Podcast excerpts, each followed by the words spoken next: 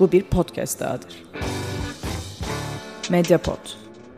İletişim için mediapod.com ya da @mediapod.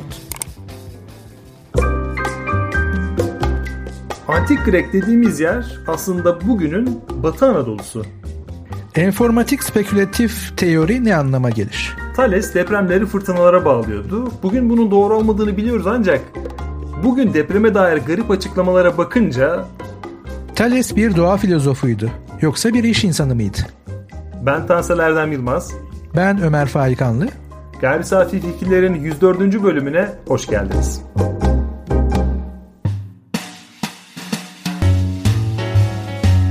Hayatın denklemleriyle bilimin teorisi. Gayri safi fikirler. Gayri Safi Fikirler 2400'ün 3. bölümündeyiz. Bir önceki bölümde Gayri Safi Fikirler Solo'da Ömer sosyal bilimler ve doğa bilimler arasındaki gerilimin üzerinden geçmiş ve sosyal bilimlerin köklerini tartışmıştı. Esasen bu bölüm hem onun devamı gibi oldu hem de serinin devamı. Bilimlerin kökenini biz felsefenin kökenini de dahil ederek bilimsel bir tartışma daha doğrusu bilimsel ve düşünsel bir tartışma olarak başlamıştık bu seriye. Gayri Safi Fikirler 2400'e. Ve ikinci bölümde sistemli düşünmenin köklerine giderken Minos ve Mikeno uygarlıklarından bahsetmiştik. Kaldığımız noktanın devamında da bu bölümde doğa felsefesinin ortaya çıkışını tartışacağız. İlkin bu tarihi tartışırken seri başından bu yana bize ulaşan sorulardan biri kaynakların orijinalliğini nasıl tasnif edildiği ile ilgili. Çünkü bu bölümden sonra belki anlatmaya başlayacağız ama Aristo ya da Platon'a atfedilenlerin kaynağı uygunluğunu neye göre belirleniyor? Bunu belki bir başlangıç noktası olarak belirleyerek başlayabiliriz. Evet şimdi tabii ki e, oldukça geçmiş zamandan bahsediyoruz ve sanki dün yazılmışçasına Thales'ten, Anaximandros'tan, Anaximenes'ten, Demokritos'tan bahsedebiliyoruz. Hadi onlar biraz daha geçince sanki Sokrates dün buralarda konuşuyormuş gibi davranıyoruz. Platon metinlerini daha yeni yazmış, yayın evinden yeni çıkmış gibi. Keza Aristoteles için de öyle. Ama tabii esasında burada bir e, felsefe tarihi problemi söz konusu. Yani bir tarihçilik, bir metodoloji problemi söz konusu. Çünkü Platon ve Aristoteles'in göreli olarak metinleri elimizde daha tam veya da koleksiyon olarak tamamlanmış olarak bulunduğunu düşünüyoruz. Ve bu konuda tabii gerekçelerimiz de var. Felsefe tarihçileri adına konuşuyorum şu anda. Ee, Ancak bunlar bile tam olarak toparlanması ve e, bir şekilde dizgesel olarak bir sonraki jenerasyona, bir sonraki entelektüel jenerasyona aktarılması milattan sonra birinci yüzyıl ve sonrasını buluyor. Yani, yani 200-300 yıllık arada bir boşluk görünüyor halen ki bunların her birinin el yazması veya elle çoğaltılmış ve genelde de çok dayanıklı olmayan malzeme üzerine yazılmış şeyler olduğunu düşünecek olursak ortada bir metodoloji veya da bir tür e, tarih maddi tarih sıkıntısı veya sorunu var. Ama bunu tabii şöyle aşabiliyoruz. Karşılaştırmalı okumalar söz konusu. Özellikle Orta Çağ dolayımıyla Arapçaya yapılan e, çeviriler, bu çevirilerin birden çok e, versiyonunun bulunması, daha sonra e, yine Antik Yunanca'dan Bizans üzerinden Avrupa'ya geçen e, nüshalar, yani elimizde birden çok karşılaştırma yapabileceğimiz bu koleksiyonlar için konuşabiliriz. Nüshalar var. Dolayısıyla bunların hepsinden e, yüzde yüze yakın, tam yüzde yüz olmasa da minimum kayıpla Platon ve Aristoteles'in düşünceleri veya metinleri hakkında e, orijinale çok yakın e, tıpkı basımlar yapabiliyoruz uzun zamandan beri. Şimdi söz konusu olan doğa felsefesi olduğu zaman da Platon ve Aristoteles bizim için birer aktarımcı olarak işlev görüyorlar. Çünkü Thales'in veya Anaximandros'un veya Anaximenes'in yani doğa filozoflarının metinleri bir Platon veya Aristoteles metinleri kadar tam değil. Elimizde sadece fragmanlar var. Bu fragmanların bir kısmı bağımsız kaynaklardan aktarılıyor. Bir kısmı da aslında büyük bir kısmı da Platon diyaloglarından ama özellikle Aristoteles metinlerinden yine parçalar olarak aktarılıyor. Şöyle örnekleyebilirim. Örneğin Aristoteles Fizik adlı metninde ya da metafiziğinde hani e, kabaca bir örnek vermek gerekirse Thales şunu şunu söyler idi. Oysa bu eksiktir, doğru değildir gibi kendi felsefesini geliştirirken e, bir tarihsel arka plan, bir yanlışlayacağı bir arka plan olarak veya eksikliğini göstereceği bir arka plan olarak kullansa da aynı zamanda niyeti bu olmasa bile bir tür felsefe tarihçiliği yapıyor veya bir tür aktarımcılık da yapmış oluyor. Thales şunu şunu söylerdi derken bize Thales'in metinlerini veya Thales'in düşüncelerini de aktarmış oluyor. Genel olarak buradaki felsefeye kaynaklar açısından ulaşımımız böyle dolayımlı ama en azından tarihsel ve metodolojik olarak güvenilir metinlere dayanmakta. Buradan bakınca ilginç de bir nokta. Çünkü Platon'un ya da Aristoteles'in Thales bunları demiştir diye aktardığı şeylere çok rahat güvenebiliyoruz. Belki de o dönemin görüşlerini ya da o dönem e, ortaya çıkan görüşleri iyi aktardıkları için buna karar inanıyoruz. Ancak çok büyük bir tartışmanın da konusu. Belki de bu tartışma çok uzun zaman önce yapıldı. E, yani biz şu an bunu konuşuyoruz ama acaba bu aktarımlar ne kadar doğru diye tartışıldı. Belli ki gidirebilecek en doğru kaynak onların söyledikleri olduğu için üzerine ne kadar gidilse de çok bir anlamı olmayabilir. Ee, tabii ki yani şu an elimizdeki kaynaklar bunlar olduğu için hani belki bir gün bir yerlerden çıkar mı sanmıyorum işin doğrusu. Çünkü e, bu böyle gizli bir hazine falan değil. E, bir yerlerde saklı değil. E, bunun özel bir araştırmasını yapmadım ama genel okumalarım veya benim bu okumalar üzere geliştirdiğim kanaat eğer bir yerlerde varsa da yani bu aktarımlar harici e, sanırım İskenderiye Kütüphanesi'nde kaybetmiş olma ihtimalimiz çok yüksek. Son metinleri veya da belki e, başka karşılaştırmalar araştırma noktalarını. Ama ben yeri gelince elbette ki o bölümde konuşacağız ama Sokrates'e ve Platon'a geldiğimizde mesela daha e, büyük bir problem vardır e, felsefe tarihinde. Yani büyük derken felsefe tarihinin büyük bir problemi değil de felsefe tarihçisinin bir problemi diyebiliriz. Mesela Sokrates'in e, gerçekliği çok tartışılır. Yani Sokrates diye birinin yaşadığını ve aşağı yukarı böyle bir düşünceyi ortaya koyduğu konusunda şüphemiz yok denecek, yok denecek kadar az. Ancak acaba Platon'un idealize ettiği, diyaloglarında idealize ettiği kadar bir Sokrates var mıydı? Ben olduğuna inanmaktan yanayım ama işte kullandığım terimi bilerek seçtim ee, onun fiili, reel gerçekliği tabii ki bir inanç meselesi. Yani karakteri, düşünceleri. Çünkü Sokrates'in özel bir noktası daha var. O da bilerek ve isteyerek hiç yazmamış olması. O direkt yöntem olarak sözü ve diyaloğu kullandığı için büyük bir ihtimalle. Oysa Platon her şeyi yazıyordu. Tam tersi bir öğrenciydi bu anlamda. Ama mesela Sokrates problemi de aslında böyle bir aktarım problemine tekabül ediyor. Ama Platon'un e, güvenilirliğini şuradan da anlayabiliyoruz. E, Platon mesela diyaloglarında gördüğümüz gibi veya da devlet diyaloğunda özellikle Republic'te gördüğümüz gibi rakibinin yani düşünsel rakibinin en güçlü versiyonunu karşısına çıkartıyor. Yani bu şöyle bir e, bize gösterge sunuyor. Yani bütün diyaloğu Platon sonuçta bir masa veya herhangi bir yerde kendisi yazıyor. Ve yazarken bunu istediği gibi kurgulayabilip düşünsel entelektüel rakibini alternatif teoriyi oldukça zayıf gösterip veya zayıf noktalarını bırakarak diyaloğun nihayetinde Sokrates'in o teoriyi yerle bir etmesini çok rahat sağlayabilir. Ve Platon Aristoteles'ten biraz daha farklı olarak edebi yönü de çok kuvvetlidir. Diyaloglar edebi anlamda da çok kıymetlidir. Platonik diyalog, Platon diyalogları. Yani bu belagatla, bu e, retorikle zaten felsefeyi yine istediği yola sokabilecek güçte. Buna rağmen çok daha erdemli yani bu yola göre, bu yola göreli olarak çok daha erdemli bir davranışla en güçlü halleriyle karşısına alıp onları düşünsel olarak alt etmeye bizim gayri safi fikirler dokunuşuyla veya farkıyla söylememiz gerekirse onları yanlışlamaya çalışıyor. En güçlü halleriyle bu da zaten Platon'un e, filozof veya da entelektüel erdeminin çok açık göstergesi. Keza Aristoteles de bunun gerisinde kalmaz. O yüzden onların doğa felsefesi aktarımları bizim için oldukça güvenilir kaynaklar. Ama elbette %100 mü mü? Yani Thales bunu söylemiştir derken yüzde yüz müyüz? Hayır zaten pek çok da eksiğimiz var. Çünkü fragmanlar şu anlama geliyor. Biraz sonra üzerinde duracağız. Her şeyin temeli sudur dediğinde önceki ve sonraki ifadeleri bilmiyoruz. Bunu nasıl bağlamsallaştırıyor, teorisini bugünkü anlamıyla tam olarak nasıl kuruyor kısmını biz yine boşlukları dolduruyoruz ya da o boşlukları Platon veya Aristoteles'in doldurduğu şekilde kabul etmek durumunda kalıyoruz. O halde kayda geçirmenin, kayıt altına almanın e, böylesine net olduğu bir çağda yaşadığımız için şanslıyız.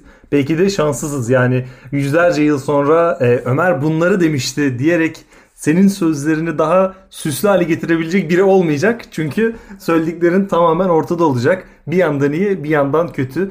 Ee, belki o kadar anlamlı şeyler söyleyeceğiz mi onu da bilmiyorum ama. Tabii biz şöyle bir çağda denk geldik. Hani söz uçar yazı kalır durumu vardı. Ee, yani yazı, metin temeldir.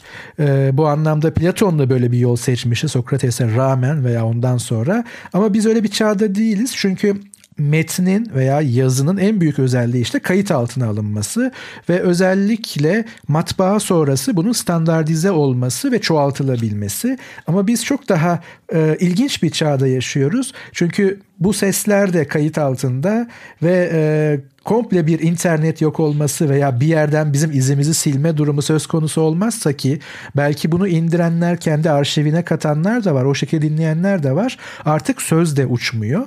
Dolayısıyla e, biz büyük bir ihtimalle doğa filozoflarının ki tabii kendimizi onlarla yarıştırıyor gibi olduk ama veya onlara benzetiyor gibi olduk ama e, doğa filozoflarının kaderine e, ortak olmayacağız. Bizim sözümüz de yazımız da bütün günahıyla, sevabıyla, eksiğiyle, doğrusuyla, yanlışıyla uzun bir süre bu dünyada, bu semalarda kalacak. Ha o kadar önemli mi tartışılır. Ya sen dedin ya internet yok olursa diye ben bir an onu düşündüm. Antik Yunan'da da onların bulunduğu çağdaki teknoloji ya da teknik diyelim biz ona hiçbir zaman değişmeyecekmiş gibi geliyordur onlara. Şu anda internet sonsuza kadar sanki hayatımızda olacakmış gibi hissediyoruz. Belki interneti bir anda yollayıp e, bilişsel olarak e, tüm bunlar halledilecek ya da farklı bir yöntem bulunacak. O zaman biz de garip bir antikiteye bürüneceğiz. E, ama şey de var tabi bizim bu anlattıklarımızı herhangi bir Facebook postundan daha önemli kılan ne onu da bilmiyoruz. Çünkü milyarlarca e, ilginç ve vasat içeriğin arasında iyi söylenen şeyler ki biz bunlar arasındayız diye demiyorum kolay kolay bulunmayacaktı gibi. Tabii şu anda tekrar konuyu doğa filozoflarına getirelim ama bugünün sorusunu onlara yönlendirmiş olalım. Acaba doğa filozoflarının düşünceleri anlamında içerik mi kral yoksa e, aracı olan şey mi veya da e, medium mu e, kral olacak? Belki içerik diyebiliriz ona. Yani şimdi antik Yunan'ı ve doğa felsefesine hızlıca bir dönüş yaptığımız zaman bu arada bir anda 2400 yıl öncesine gittik bir de 500 yıl sonrasına gittik. Şu an tam anlamıyla zaman makinesini gayri safi fikirler olarak icat etmiş gibiyiz. Antik Yunan'da ya aslında Antik Yunan dendiğinde ne anladığımızı biraz daha genişletmek lazım. Çünkü Antik Yunan dendiğinde yani şu an Türkiye bunları söylüyordu dendiğinde hiçbir şey anlaşılmıyor. Antik Yunan dendiğinde de birazcık o e, ayrımları ayrımlardan bahsetmek lazım. Antik Yunan'da üç büyük e, belki kabile diyeceğimiz yapı var. Bunların biri köy kökenlilerin, taşra kökenlilerin oluşturduğu Eolyalılar. Bir diğeri güneyde oturan, güneyde bulunan ve görece askeri kökene sahip olanlar Doryalılar. Ki bu arada bugün Isparta dediğimiz yerler, Isparta'dakiler bu Doryalıların uzantısıdır. Ve tüccar ve denizci kökenlilerin oluşturduğu İyonyalılar. Zaten İyonyalılar antik felsefenin e, doğurduğu, antik felsefenin doğduğu topluluk ve İonya adı verilen bölgede ilginç düşüncelerle karşılaşılıyor. Bunların e, Peripiseos adını verdikleri yapıtlar var ve doğanın ve evrenin bilimsel bir tablosunu çizmek için yapılan ilk çalışmalar olduğu söyleniyor. Yani burası e, ilginç bir biçimde zaten filizlerini vermiş gibi görülüyor ve zaten antik Yunan felsefesi de buradan doğuyor. Peki biz doğa felsefesi deyip duruyoruz. Hatta doğa felsefesi ardından doğa bilimlerine evrildi. 19. yüzyılda tüm bunlar oluştu diyoruz. Ama doğa felsefesinin tam olarak masayı yatırıp şöyle bir neşterle henüz ayırmadık. Bunu yapmak gerekiyor. Ve doğa felsefesinden ne kastettiğimiz biraz daha önemli görünüyor. Evet, e, şimdi doğa felsefesi dediğimizde aslında şunu kastediyoruz. Yani neden birdenbire artık doğa felsefesi terimi kullanıla geliyor? Hatta filozofya terimi kullanıla geliyor. Çünkü e, bir şekilde durduk yere bir merak mı uyandı İonya'da? E tabii biraz önce söylediğin her şey hemen bir coğrafi netleştirme yapalım. Aslında Batı Anadolu e, kıyıları ve biraz daha içeriye doğru olan e, coğrafyadan bahsediyoruz. Mekansallıktan bahsediyoruz veya o bölgelerden bahsediyoruz bahsediyoruz. Burada doğa felsefesinin tabii ki açığa çıkışındaki dışsal koşullar üzerine geçen iki programda en azından biraz işaret etmiştik, konuşmuştuk. Yani ne oldu da nasıl bir toplumsal e, gerçeklik, toplumsal örgütlenme, organize olma biçimi açığa çıktı ki düşüncede böyle bir değişiklik oldu demiştik. Aslında hemen e, özetini geçelim. Doğa felsefesi logosla füsisin birleşmesinden başka bir şey değil. Tabii bu o kadar kolay bir şey değil. Çünkü logos aslında işte bugün de bütün lojilerin temelinde olan işte akıl, e, dil, rasyonel düşünme, kanıtlı düşünme, e, evrensel akıl yani evrende işleyen düzen gibi pek çok anlamı geliyor. Antik Yunanca kavramlar felsefe için kurucu kavramlardır ve şöyle bir özelliği vardır. Hiçbir şu anki doğal dile yani yaşayan dile doğrudan bir kelimeyle çevrilebilir değildir. Yani daha çok bir kavram setine gönderme yapar tek bir kavram logosta olduğu gibi. Physis yani bugüne en yakın anlamı tabii ki işte doğa. Doğa felsefesi de buradan geliyor. Ama tam olarak hani nature'ın karşılığı olan veya bugün bizim doğa bilimleri derken kastettiğimiz e, sınırlarda da kalmıyor. En geniş anlamıyla esasen gerçekliğin kendisine gönderme yapıyor. Aşkın unsurları barındırmayan gerçekliğe gönderme yapıyor. Yani logosla füsisin birleşmesi şu anlama geliyor. Logosu akıl olarak alırsak ve insan aklı olarak e, minimalize edersek ki bu bile çok tartışmalıdır. Logos derken antik Yunanlılar hangileri ne anlıyordu? Çünkü hepsinde o e, tek biçimli bir logostan bahsetmek mümkün değil. Ama genel olarak akıl üzerinde durursak veya bir şeyin bir sistematik, dizgesel bilme edimi olarak düşünecek olursak logosu, füsisin yani gerçekliğin yani doğanın insan aklı tarafından bilinebileceği en azından bunun denenmeye değer olduğu fikriyle doğa felsefesini ana e, ekseninde özdeşleştiriyoruz.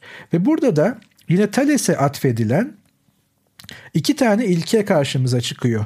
Logos ve Physis'in birleşiminde. Bunlardan biri şu ve temeli bu.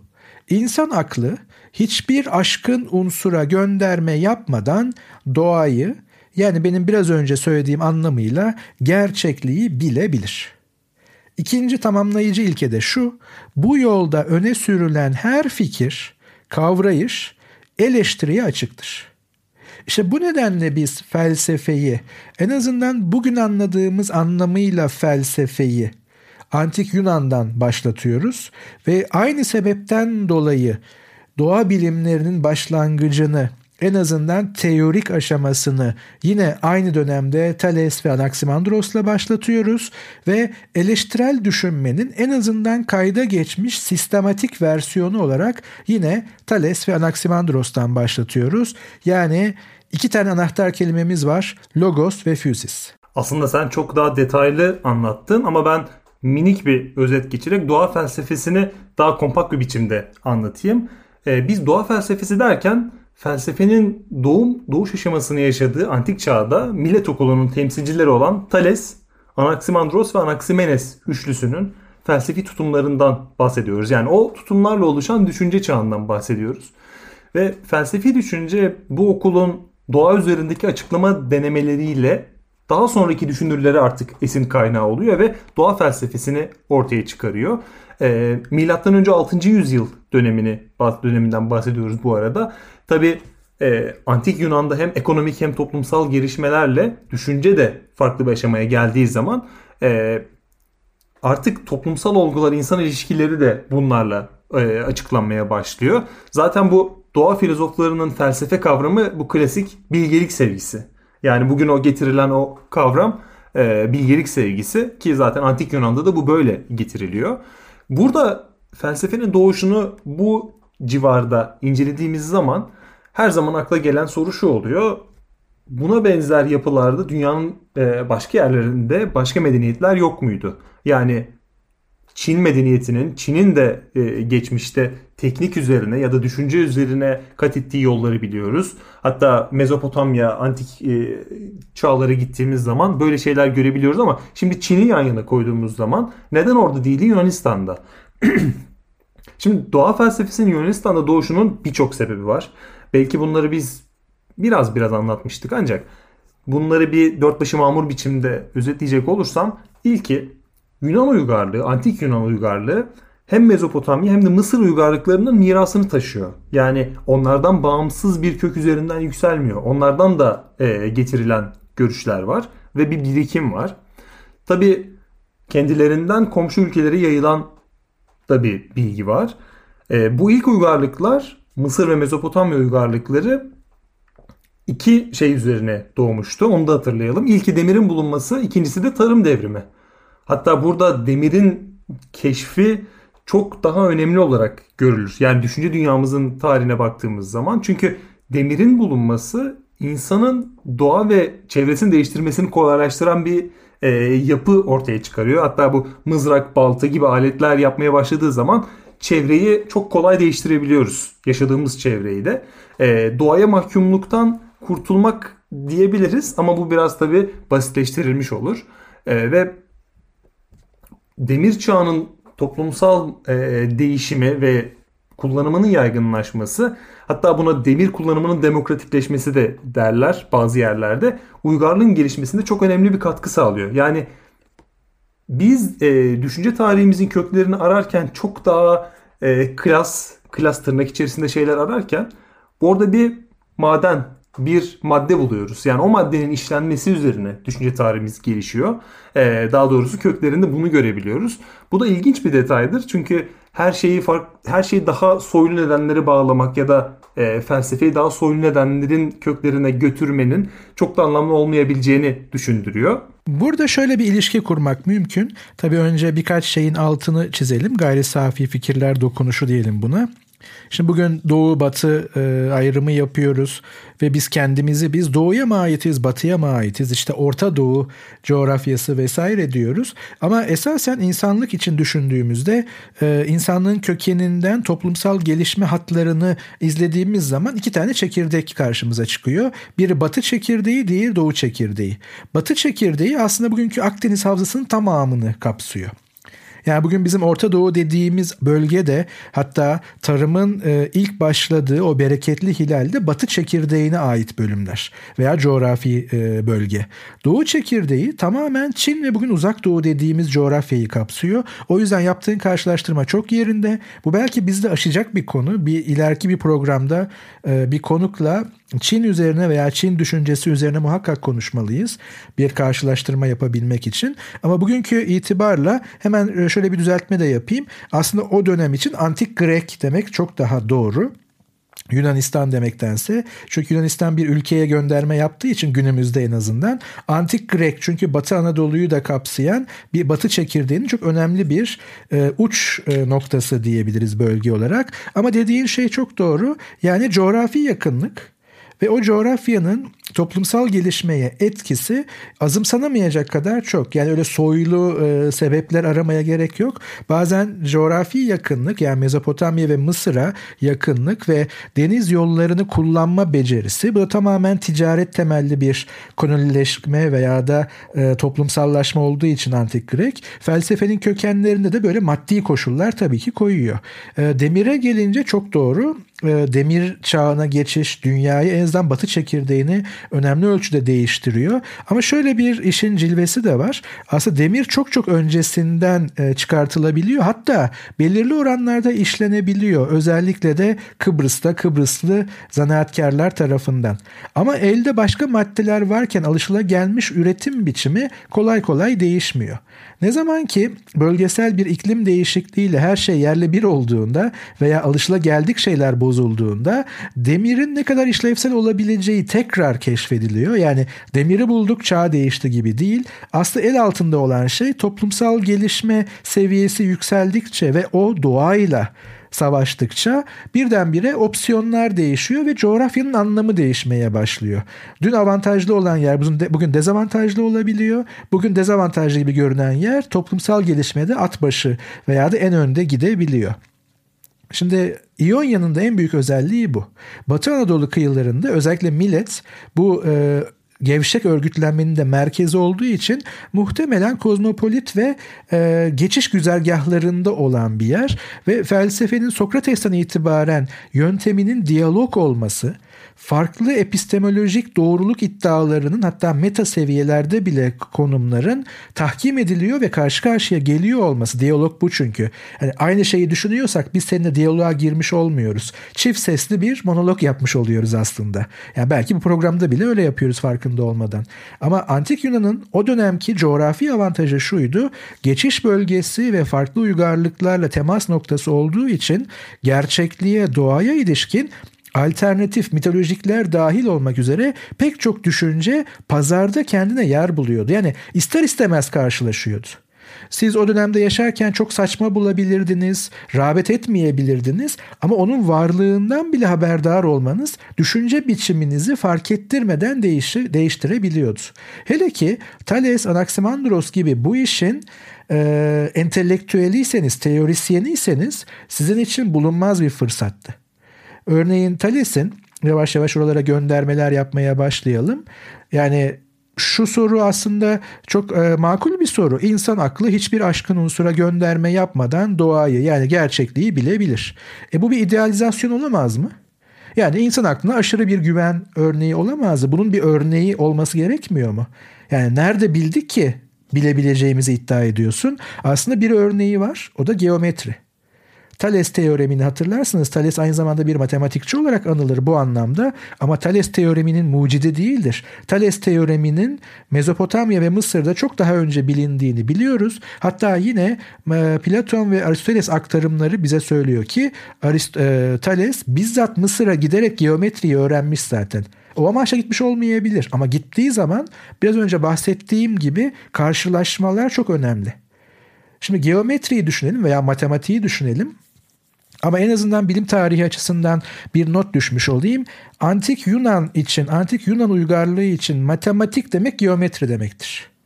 Cebir daha sonra daha çok Arap ve Hint etkisiyle geliştirilecek bir matematik alt alanı olacak. O yüzden geometriyi düşünelim.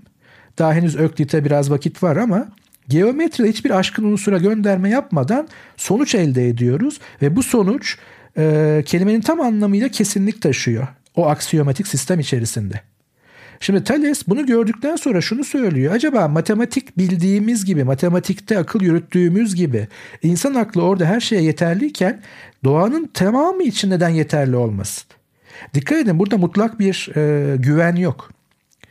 Yani aktarımın naifliği veya da tabii ki Thales'in kendisinin nasıl durduğunu bilemeyiz ama e, en azından biraz sonra üzerinde duracağımız Anaximandros Thales ilişkisi bize gösteriyor ki zaten bu denenmeye değer bir şey olarak görülüyor. Deneme risk almadır. Felsefe daima risk içerir bu anlamda. Sonuca ulaşmanın garantisi yok. Öyle hayatın anlamıyla falan ilgili değil. Yanılma payı çok yüksek. Ama bu riski almayıp ben ya mutlak olarak doğruyu bilirim ya da hiçbir şey bilemem derseniz çok yanlış bir yere savruluyorsunuz. Doğa felsefesinin buraya katkısı şu. Gerçekliği çokluktaki birliği insan aklıyla hiçbir aşkın e, unsura gönderme yapmaksızın bilmeyi deneyeceğiz. Yani ortaya enformatik spekülatif teoriler ortaya koyacağız. Bakın henüz e, bilgi temel, episteme temelli değil. Terim kullanılmaya başlanacak elbette ama bugünkü ifadesiyle enformatik spekülatif. Çünkü özellikle e, Anaximandros'un apeiron'u biraz sonra açıklarız bilmeyen e, dinleyicilerimiz için spekülatif bir kavram elbette. Hatta dört elementten suyun, suyun seçilmesi bile spekülatif bir hamle.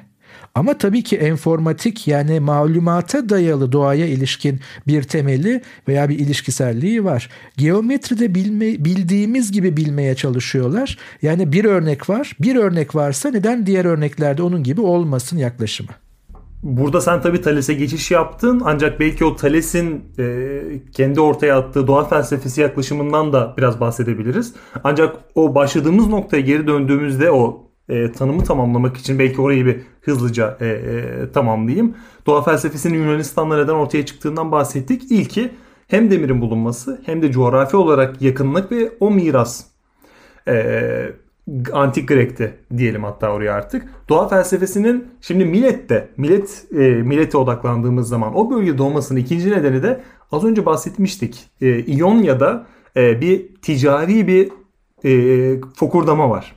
Zaten doğa felsefesinin orada ortaya çıkması da sen bu arada e, düşüncem orada sen düşünceni pazara çıkarıyorsun dedin ya aslında tam anlamıyla zaten pazara çıkmış bir e, düşünceler var. Yani insanlar e, düşünceleri takas ediyor, görüşleri takas ediyor. Belki oradaki o pazar metaforunu buraya da getirip e, metafora kat çıkmış olabiliriz. E, ve e, Yunanistan'da daha önceki uygarlıkların Yunanistan diyorum halen antik e, Yunan'da ya da Grek'te daha önceki uygarlıkların kazanımı olan demirin bulunuşu, tarım devrimi ticaretin gelişip e, serpilmesini de tabii ki destekliyor ve her yeni uygarlığın eski uygarlıkların kazanımlarından faydalandığını görüyoruz. Yani e, bugün bilim birikimsel mi derler, devrimsel mi tartışması o zamanlar çok yapılmıyormuş. Çünkü zaten eldeki şey artık birikerek ilerliyormuş ve tabii o modern bilime geçildikten sonra e, olacak tartışma. Doğa felsefesinin doğduğu kenti biz millet olarak tam olarak söylüyoruz ve sen de söylediğin gibi Batı Anadolu'da burası. E, kentin şu an çok büyük bir önemi yok. Daha doğrusu artık orası bir kent değil bir semt.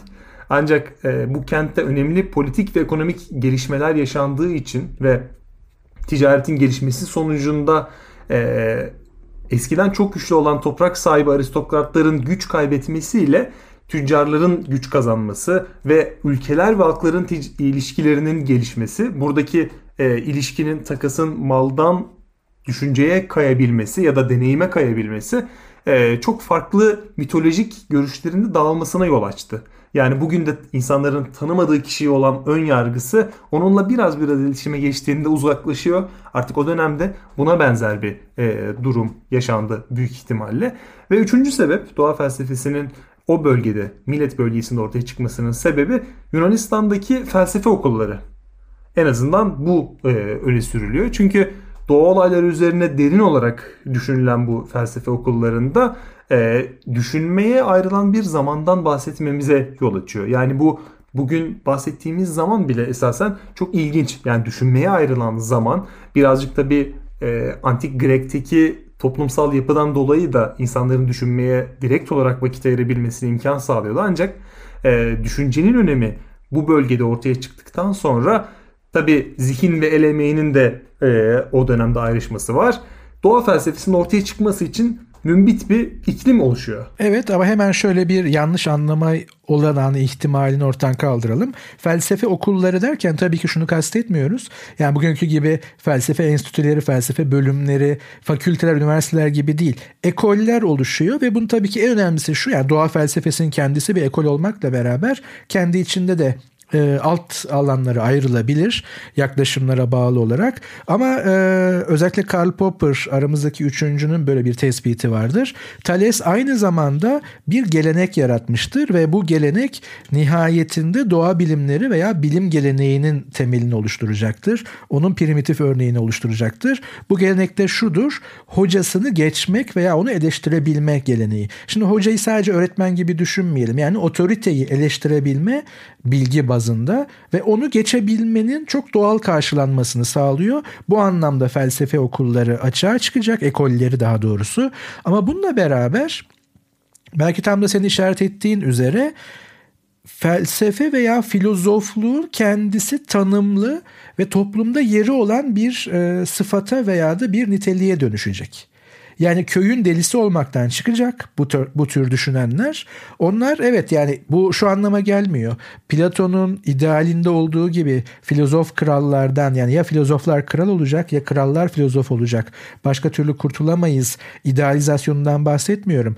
Belki işte Sokrates örneğinde olduğu gibi gençleri yoldan çıkaran biri olarak görünecek.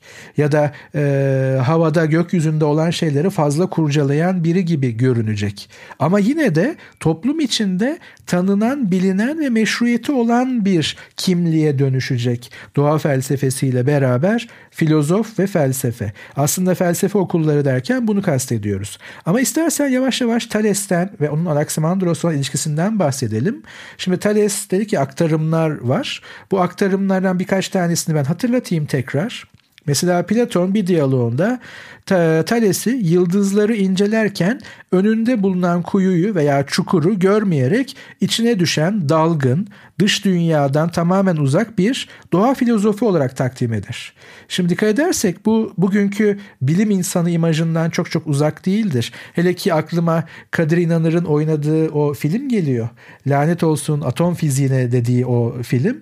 Oradaki e, farklılaşmayı düşünün. Yani fizikle uğraşan bir bilim insanı iken Kadir İnanır'ın çizdiği imaj, imajı düşünün. Bir de ondan sonraki şey yani tıraş olmuş, düzgün giyinmiş veya Albert Einstein'ın en ünlü fotoğrafını düşünün. Öyle grand tuvalet janti bir fotoğraf değildir. Değil dışarıda saçlar karışık, kravat böyle gevşetilmiş. Hatta var mıydı hatırlamıyorum bile. E bugün bir Google'dan scientist diye bir girin veya da filozof deyin. Mutlaka sakal olmazsa olmaz. Çünkü yani tıraş olmakla bir işi yoktur. Saçlarına bakım yoktur. Üzeri çok yani beklediğimiz budur. Yoksa filozof böyle olacak anlamında değil. Ama dikkat edin Platon'un daha Thales'i aktarırken onun imgesini, imajını aktarırken kullandığı da böyle bir aktarım. Çünkü yani tam olarak bakalım metne yıldızları incelerken. Yani şunu kastediyor Platon. Tabii metaforik bir anlatım da var. Aynı zamanda tabii ki gökyüzüyle de uğraşıyor ki e, güneş tutulmasını öngördüğünü daha önce söylemiştik. Olmadan önce tahmin ettiğini tarih e, olarak ve mekan olarak. Çünkü dünyevi işlerle işi yok filozofun bu imaja göre. Soyut şeylerle yani praksisle değil, pratik olanla değil, bu dünyaya doğrudan ilgisi olmayan sadece bilmek için bilme girişimi gibi tanıtıyor.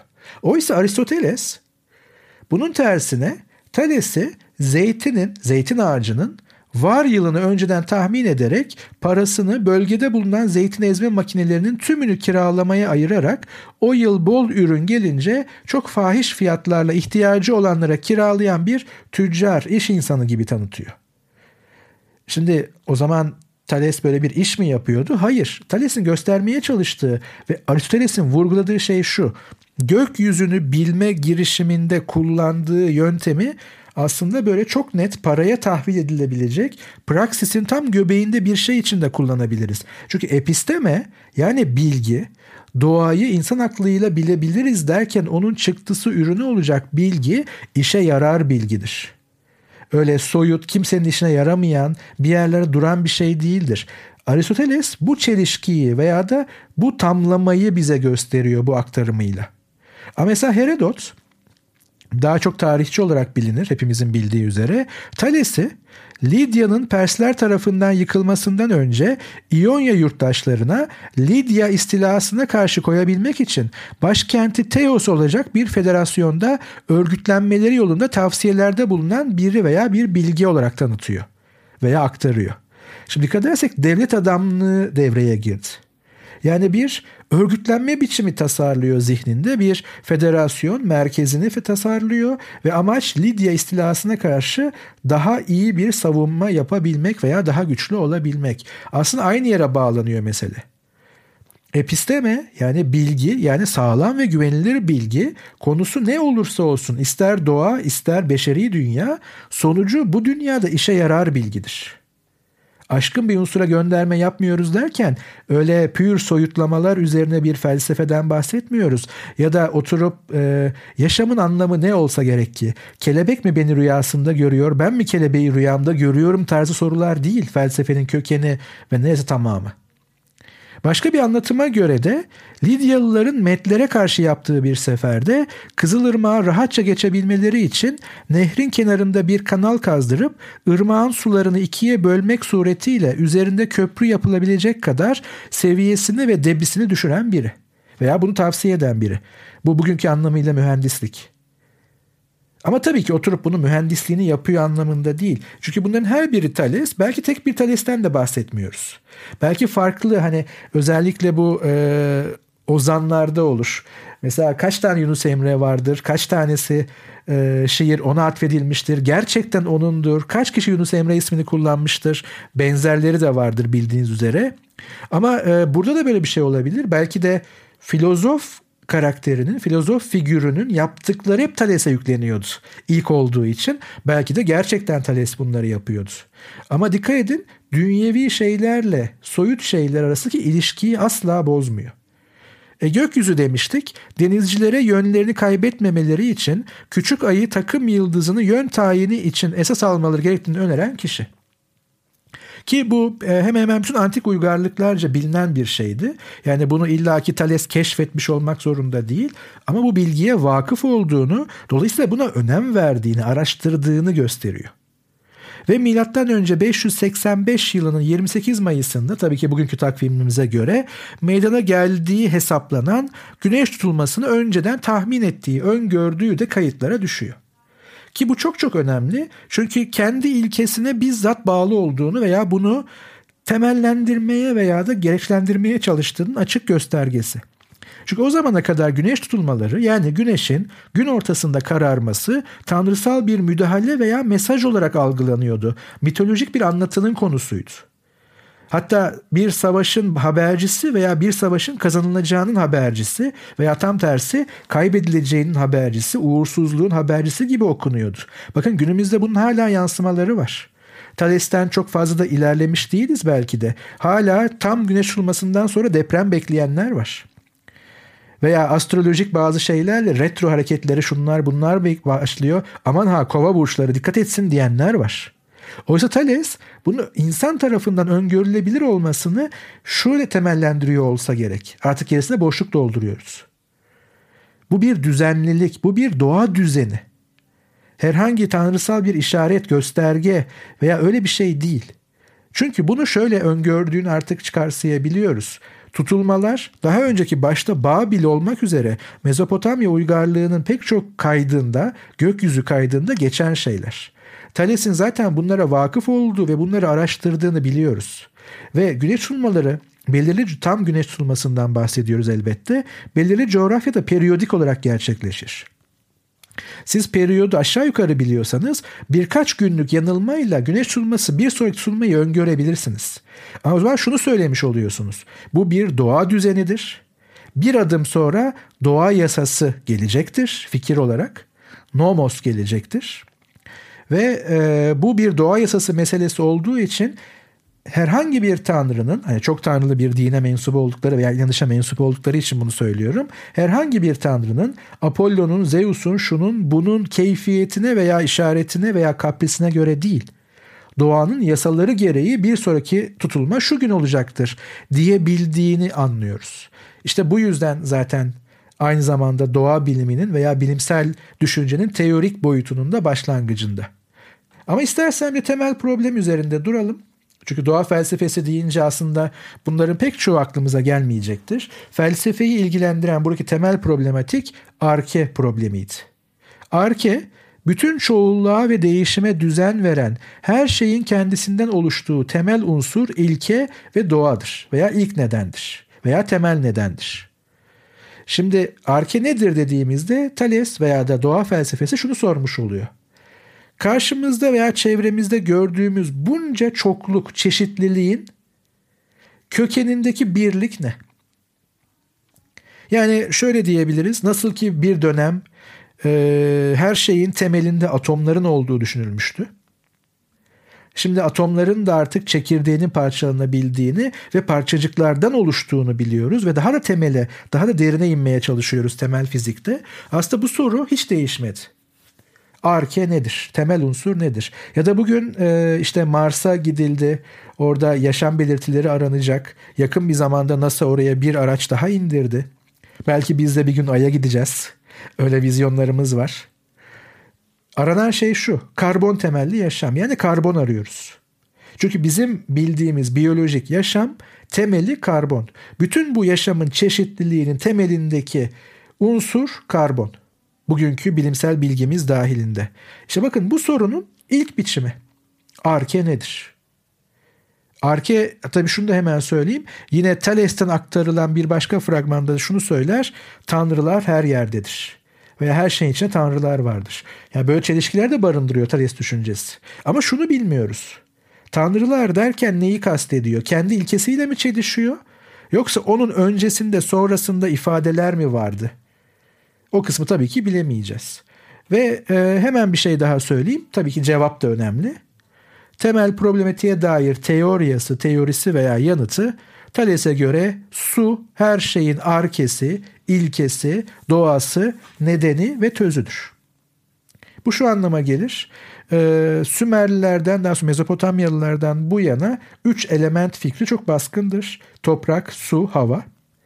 Antik Yunanlıların ve doğa felsefesinin buna ateşi eklemlediği söylenir. Ama belki kuvvetle muhtemel ateş de diğer uygarlıklarda bir element olarak kabul ediliyordu. Tabi element derken şöyle düşünelim. Bugünkü periyodik cetveli dört ana kategoriye böldüğünüzü düşünün. Ama çok ilkel seviyede.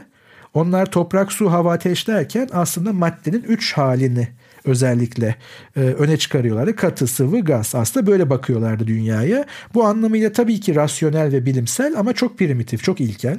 Ki zaten çok e, üstün bir düşünce beklemiyoruz. Çok gelişmiş bir düşünce beklemiyoruz. E, ve Thales'in seçtiği element de suydu. Bunun da biraz söyleyeyim enformatik spekülatif. Enformatik temeli şu suyun diğer hallere geçişini çok net gözlemleyebiliyoruz ve suyun yaşam için özselliği tartışmasız veya gerekliliği e, ve yaşam için yani genel yaşam için ve e, milletli bunlar Akdeniz Havzası gördükleri her yer okyanus yani tabii onlar için okyanus henüz büyük suya açılmadılar ama Akdeniz bile onlar için çok büyüktü o çağlarda. Dolayısıyla su çok rasyonel bir tercih gibi görünmekte. Dört elementten suyu tercih ediyor ve ileri çıkarıyor. Ve son bir şey daha ekleyeyim. Thales'in problemlerinden biri depremi açıklayabilmek nedenini ve aşkın bir unsura gönderme yapmaksızın bu konudaki teorisi de şu yeryüzü devasa bir okyanus üzerinde yüzmektedir. Nasıl ki Ege Denizi'nde veya Akdeniz'de fırtına çıktığında kayıklar sallanır veya da e, alabora olur. Bu büyük okyanusta da zaman zaman doğal nedenlerle fırtınalar çıkıyor ve depremler bu yüzden oluşuyor. Ve bu doğal bir şeydir, önlenebilir bir şey değildir. Yani tanrılara adayacağınız hiçbir şey bu e, şeyleri durduramaz, e, fırtınaları. Tabii ki spekülatif bir açıklama ve tabii ki yanlış bir açıklama ama ilkesiyle tutarlı. Spekülatif olsa bile ben bu yanıtı çok akılcı buldum. Yani bugün ortaya atılan alternatif teorilere bakıldığında ortaya çıkan bir fırtınanın bunu yaratmış olması gerçekten de e, basit değil de sade düşünebilmenin ve görece kanıtlara göre düşünebilmenin, kanıtları masaya koyarak düşünebilmenin bir örneği. E, biz Thales'ten bahsettik. E, bir sonraki bölümde Anaximandros ve Anaximenes'in arke problemine giriş yapacağız. Ancak tüm bunları tartışırken biz bu döneme antik diyoruz. Ancak başında antik olsa da e, o dönemden farklı bir düşünce akışına çok da sahip değiliz. Yani o dönemin e, hatalarını düşüyoruz ancak o dönemin çıkış noktalarına sahip değiliz. Çünkü antik dönemde düşünce sayısı bu zamana göre biraz daha az olduğu için daha çok e, hatları karıştırıcı, daha az hatları karıştıracak şey vardı büyük ihtimalle. Ve tabi biz o zamanları anarken doğa felsefesi bitti ardından bilime geçiş yaptık diye güzel bir e, kendimize tarih kitabı alıntısı yapıyoruz. Sanki burada doğa felsefesi bilimin bir önceki aşaması, bir alt kademesiymiş gibi düşünüyoruz. Belki 2400 serisinin e, ilerleyen bölümlerinde de anlayacağımız üzere bir alt üst meselesinden ziyade bir ayrışmadan bahsedeceğiz. Doğa felsefesi ve doğa bilimleri, bilimlere geçişte.